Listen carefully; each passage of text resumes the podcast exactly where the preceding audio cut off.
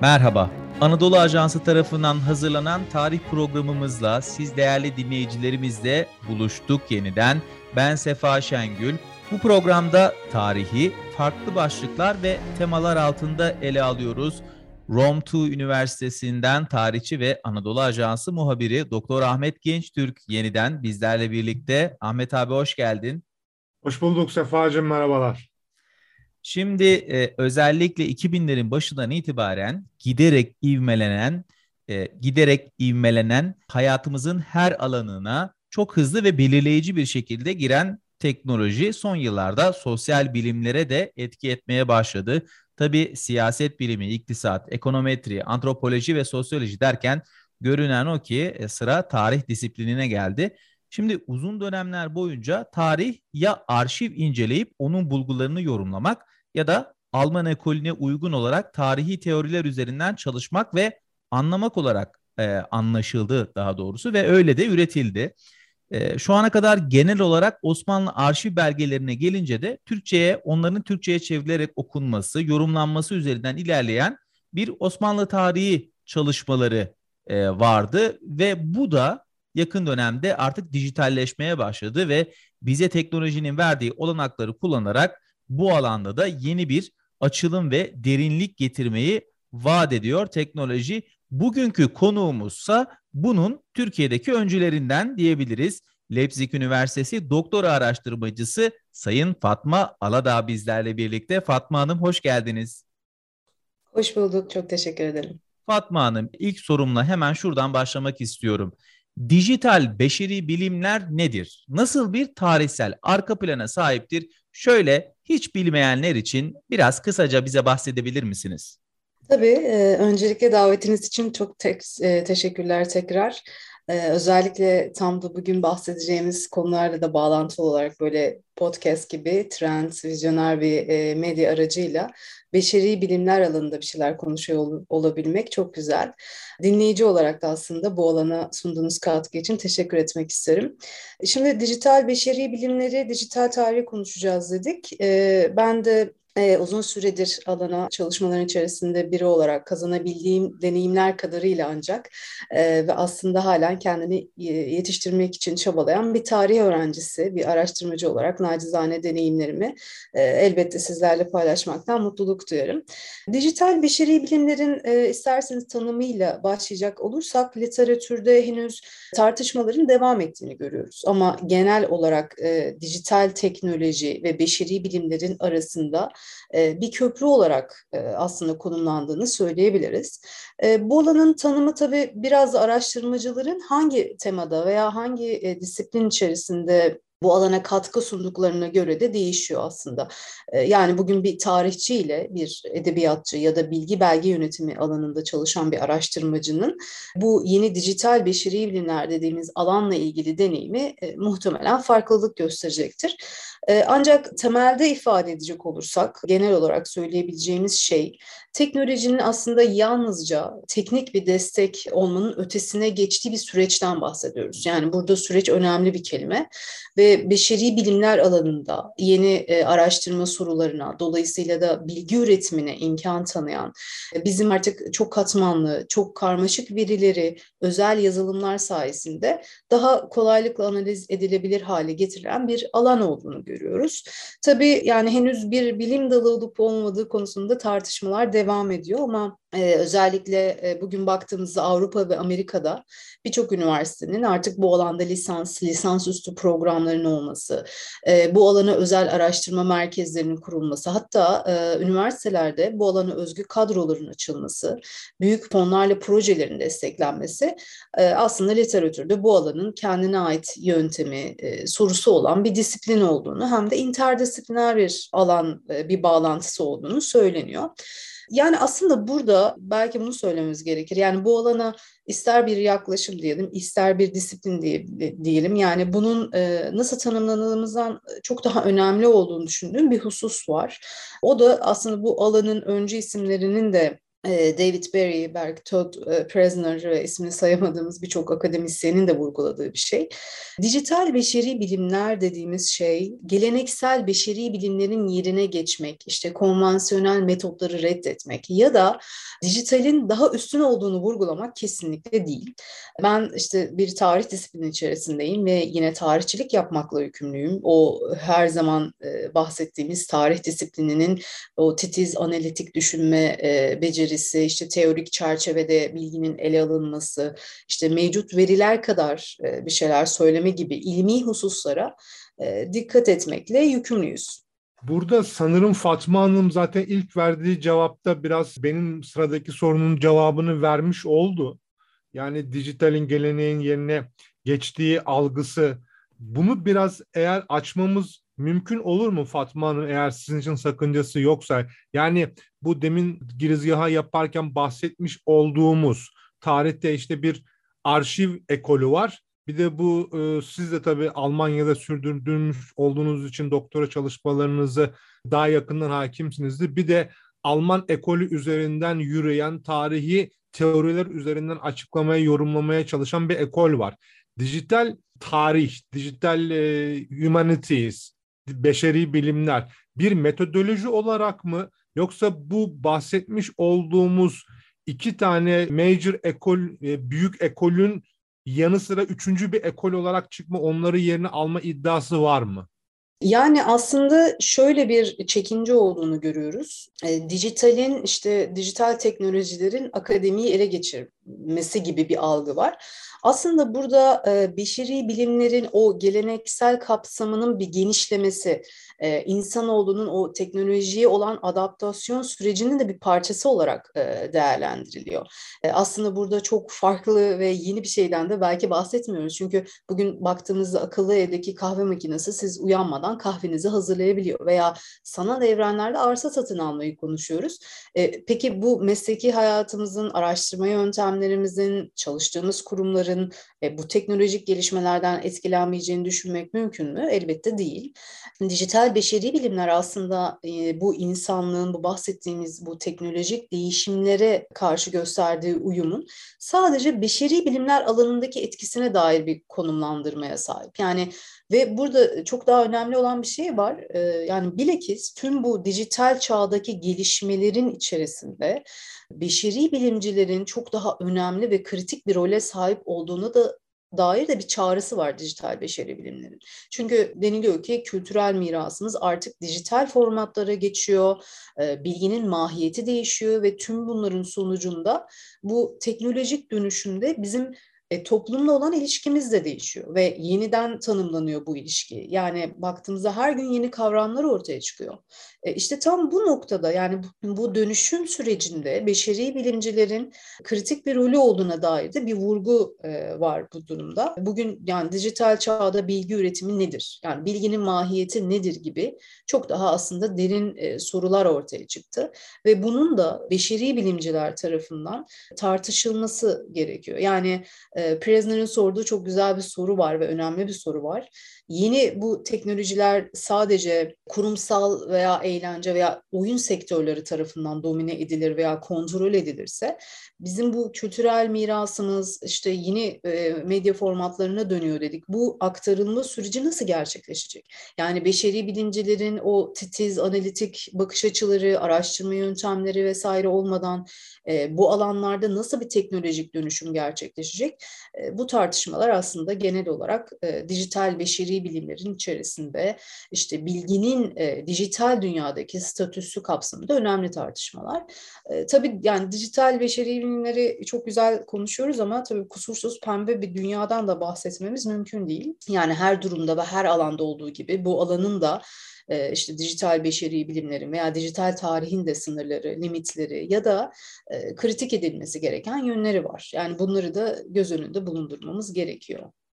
Ben burada Fatma Hoca'nın dediklerine kısa bir ilave yapmak istiyorum. Destekleyici bir yorum mahiyetinde hem de. Beşeri bilimlerdeki dijitalleşme, tarih disiplinindeki dijitalleşme, özellikle üçüncü dünya veya daha fakir ülkelerde akademilerinde çalışmak zorunda, bilim üretmek durumunda olan insanlar için biraz durumu eşitlemeye yönelik de bir çaba olarak değerlendiriyorum ben.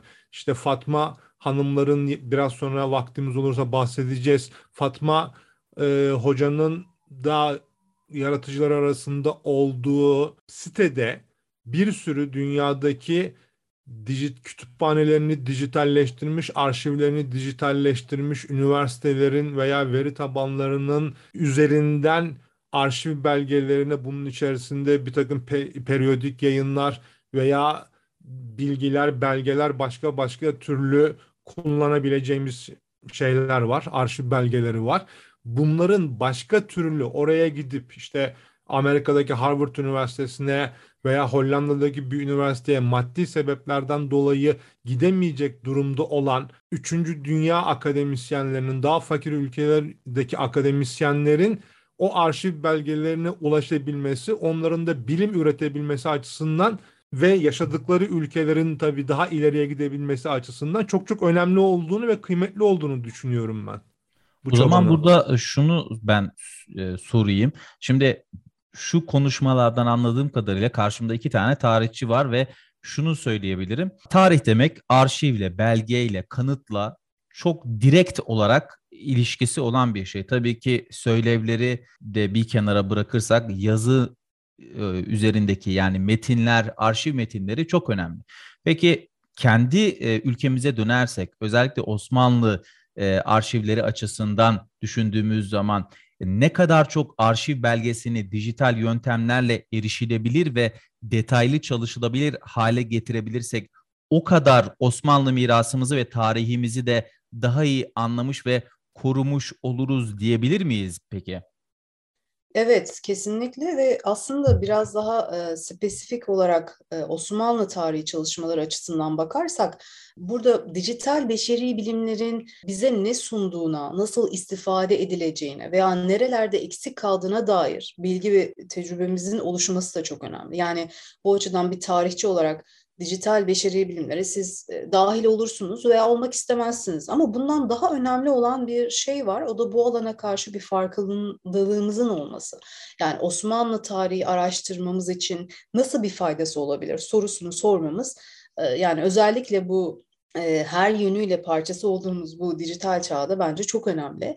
Özellikle burada interdisiplinerliği yani dijital beşeri bilimlerin en önemli özelliğinden biri olan interdisiplinerliği Osmanlı tarihçiliğine dahil etmek de burada üzerinde durulması gereken bir mesele. Yani biz özellikle tarih alanında daha çok bireysel bir araştırma yürütmeye alışığız ve genelde işte tek yazarlı makaleler mesela üretiyoruz. Ama dijital beşeri bilimlere e, içerisinde dahil olduğumuzda baktığımızda daha farklı bir araştırma ortamı var. Yani benim 3A olarak kısalttığım bir sistemi var dijital beşeri bilimlerin. E, açık erişim, açık veri ve açık fikirlilik. Yani biraz artık kendi başımıza, kendi masamıza çalışmanın yanı sıra bu interdisipliner bir e, ekipten oluşan yani bir çalışma ortamında daha olumlu bakmamız gerekiyor. E, genelde diğer işte disiplinlerde gördüğümüz o çok yazarlı makaleler üretmeye ve verileri açık erişimli olarak paylaşmaya karşı e, açık fikirli olmamız gerekiyor. E, bu alanın doğası doğasında da aslında bu özellikler çok hissedilir e, şekilde ön plana çıkıyor. Çok teşekkürler Fatma Hanım. Fatma Hanım hatırladığım biraz da gözettiğim kadarıyla aslında geçen hafta bu programa hazırlanırken siz yüksek lisans tezinizde Osmanlı şehirlerinin mekansal analizine odaklanan bir şehir tarihi çalışması gerçekleştirdiniz. Bu tezinizden ve kullanmış olduğunuz yöntemlerden kısaca bahsetmeniz mümkün olur mu? Elbette tabii bahsedeyim. Bu test çalışmasında biz Osmanlı İmparatorluğu'nun e, erken 16. yüzyıla ait idari organizasyon üzerine odaklandık. Vilayet, sancak ve kaza olarak organize edilen bir idari ve e, taşra teşkilatından bahsediyoruz. İyi yalan olanlar e, bilecektir. Farklı kaynak türlerini bir araya getirdik bu çalışmada. Tabii önce bir envanterini ortaya çıkartmaya çalıştık. Sonrasında da bu e, bahsettiğimiz idari organizasyondaki e, tüm bu değişim ve dönüşümlerin üzerinde durmaya çalıştık. Tabii üç farklı kaynak türü ele alma fırsatımız oldu. Yani kanunname, kadasker kayıtları gibi e, hukuki belgeler de var. 1530 odağındaki bu tahrir defterleri dediğimiz vergi sistemine ait kaynaklar da var. Bu tabii e, farklı kaynak türleri üzerinden bir gözlem yapmak bize e, aslında aynı bölgelerin veya işte Osmanlı şehirlerinin işte farklı amaçlarla düzenlenmiş bu arşiv kayıtlarına göre nasıl değiştiğini de görme şansı sundu. Tabii bu bir yüksek lisans tezinin sınırları içerisinde yürütülen bir çalışma oldu. Eksiklikleri elbette var ama imparatorluğun o en geniş coğrafyaya sahip olduğu söylenen dönemdeki Osmanlı şehirlerini tespit etmek, işte bunları e, idari organizasyondaki yerlerini e, yine imparatorluk çapında e, ortaya çıkartma çabası e, umarım güzel bir katkı sağlamıştır literatüre. Bu tabii tez çalışması aynı zamanda onu da söylemek isterim. Osmanlı tarihi çalışmalarına hem e, az önce bahsettiğimiz konularda hem de metodolojik olarak da katkı e, sunmayı hedefliyordu. E, bu döneme ait e, Osmanlı şehirlerinin imparatorluk çapında coğrafi bilgi sistemleri ve bunun içerisinde de ArcGIS yazılımını kullanarak biz dijital olarak haritaladık ve 60 adet harita ürettik bu tez çalışmasında. Mekansallaştırmış olduk. Bu tabii yani mekansallaştırma dediğimiz şey idari bölgelerin işte vilayet ve sancakların haritalandırılması, hangi kazanın hangi dönemde vilayet, hangi vilayet ve sancaklara ait olduğunu görselleştirilmesi e, bu tarz e, bir çalışma oldu. Bu çalışma da e, Osmanlı şehrini haritalamak isimli TÜBİTAK projesinin aslında bir parçası. Bu proje kapsamında biz halen envanter ve haritalama çalışmalarımızda da devam ediyoruz. İnşallah e, en kısa sürede bu tezin de dahil olduğu online açık erişimli ve her daim verilerin güncellenebileceği bir veri tabanı hazırlamayı da hedefliyoruz. Peki Fatma Hanım şimdi metodolojiden bahsettiniz. Özellikle yaptığınız bütün çalışmalarda bir dijital ayak izini oluşturduğunuzu da vurguladınız. Şimdi peki böyle Osmanlı'yı çalışanlar için çokça istifade edecekleri bir veri tabanını erişime açmak bu alana e, değerli bir katkı olacaktır şüphesiz. Peki şimdi Ahmet abi de programın başında biraz bahsetti ve ben biraz da o konuyu açmak istiyorum. Bu Digital Ottoman Studies platform e, Türkçesiyle Dijital Osmanlı Çalışmaları platformunun kurulum sürecinden biraz bize bahseder misiniz?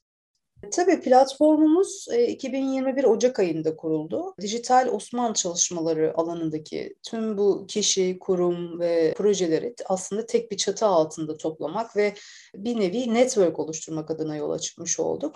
Tabii bu platform bir ekip işi. Yani bizim e, burada en büyük şansımız alana dair e, ilgisi, alakası ve akademik çalışmaları olan ve uzun süredir de birlikte çalıştığımız bir ekibimizin olması. Yani bu noktada onları da özellikle zikretmek isterim. Yunus Uğur hocamız bu alanda yıllardır çalışmaları olan, öncülük eden bir isimdir ve farklı üniversitelerde doktor öğrencisi olarak çalışmalarına devam eden Büşra Bekman, Evine Öztaner, Elif Derincan, Beyza Topuzdemir, Serpil Özcan ve Yusuf Yüksek platformumuzun gelişmesi için e, gerçekten çok değerli katkılar sunuyorlar. Her birine e, bu vesileyle de teşekkür etmiş olayım.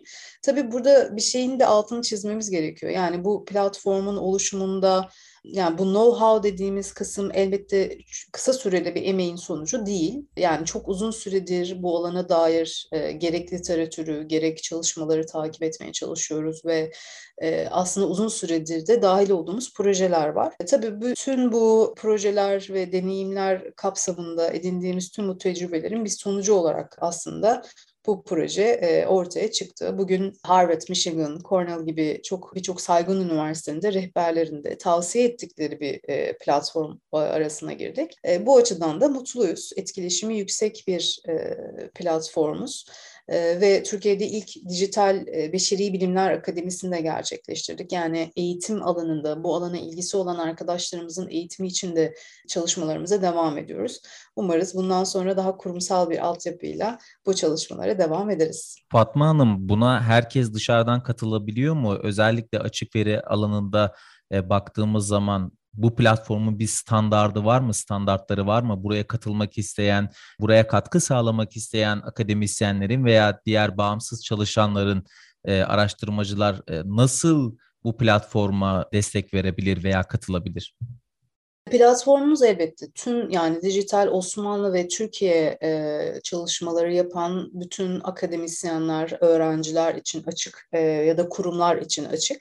Zaten hali hazırda işbirliği için proje üzerine görüştüğümüz değerli uluslararası proje çalışmaları da var. Kurumlarla da iletişim halindeyiz ve herhangi bir tematik olarak belki bir sınırlamamız var. Yani Osmanlı ve Türkiye alanındaki çalışmaları önceliyoruz. E, eğitimlerimiz kapsamında e, ilk eğitimimiz daha pilot bir e, çalışmaydı. Daha belirlenmiş bir eğitimi deneme aşaması olduğu için belirlenmiş kişilerle yürütme şansımız oldu ama sonraki eğitimlerimiz tamamen başvuru sürecine açık, herkesin dahil olabileceği bir süreç. Platformumuzla ilgili de herkes bize e-mail ya da platformun içerisindeki iletişim yerlerinden kendi projelerini bizim network'ümüze dahil etmek isteyen herkes herkes bize ulaşabilir. Adreslerimizden, web sitemiz üzerinden de ulaşabilirler. Her birini ve zaten veri tabanımızı tüm bu bize gelen, e, benim de böyle bir e, projem var, böyle bir makalem var, böyle bir çalışmam var gibi bize iletilen tüm e, verileri veri tabanımıza ekliyoruz. Sürekli de güncelliyoruz.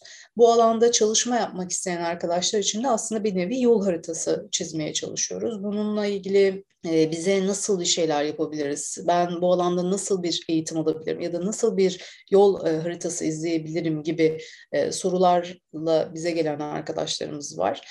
Onları da elimizden geldiğince yardımcı olmaya çalışıyoruz. Zaten akademi, Dijital Beşeri Bilimler Akademisi de en fazla bu alandaki ihtiyacı karşılamak için tasarlanmış bir proje.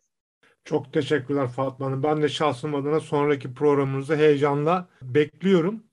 Bence çok güzel bir program oldu. Gerçekten ben kendi adıma e, çok şey öğrendim. Sanırım ben bir tarihçi olarak e, Sefa'da dijital dünyayla çok daha meşgul bir insan olarak inanıyorum ki dinleyicilerimiz de çok çok faydalanacaklar. Hem sizin vermiş olduğunuz bilgilerden hem de yaratmış olduğunuz platformdan. Tekrar teşekkür ediyoruz. Katılımınız için, vermiş olduğunuz bilgiler için, zamanınız için Fatma Hanım. Sağ olun. Ben çok teşekkür ediyorum. Benim için de çok keyifliydi. Umarız güzel gelişmelerle tekrar e, iletişimde kalırız. Hoşçakalın. Teşekkür ederiz. Güzel günler. Evet, e, Leipzig Üniversitesi doktora araştırmacısı Sayın Fatma Aladağ bizlerle birlikte oldu. Yine güzel bir yayını geride bıraktık. Ben Ahmet Genç Türkiye'de çok teşekkürlerimi iletiyorum. Gerçekten de e, tarih konusunda bize e, rehber olmaya devam ediyor. Yine Fatma Aladağ'ın çalışmaları Digital Ottoman Studies platformu da ilgililerine yeniden duyurmuş olalım. E, Fatma Hanım da zaten e, nasıl katkı sağlanacağını, nasıl bir yol haritası izleneceğini bu konuyla ilgili bizlere aktardı. Programımızda tarihin bize bıraktığı mirası, onun yansımalarını konuşmaya, tartışmaya ve hatırlatmaya devam edeceğiz. Yine bugün yaptığımız gibi e, sosyal hayatın içinde tarihin nasıl yer aldığı, nasıl yer alacağı ile ilgili detayları da anlatmaya, konuşmaya ve tartışmaya da devam edeceğiz. Gelecek programlarda da farklı temalarla yine sizlerle birlikte olacağız. Şimdilik saygılarımızı iletiyor, esenlikler dileyerek programımızın bu bölümünü noktalıyoruz. Hoşçakalın.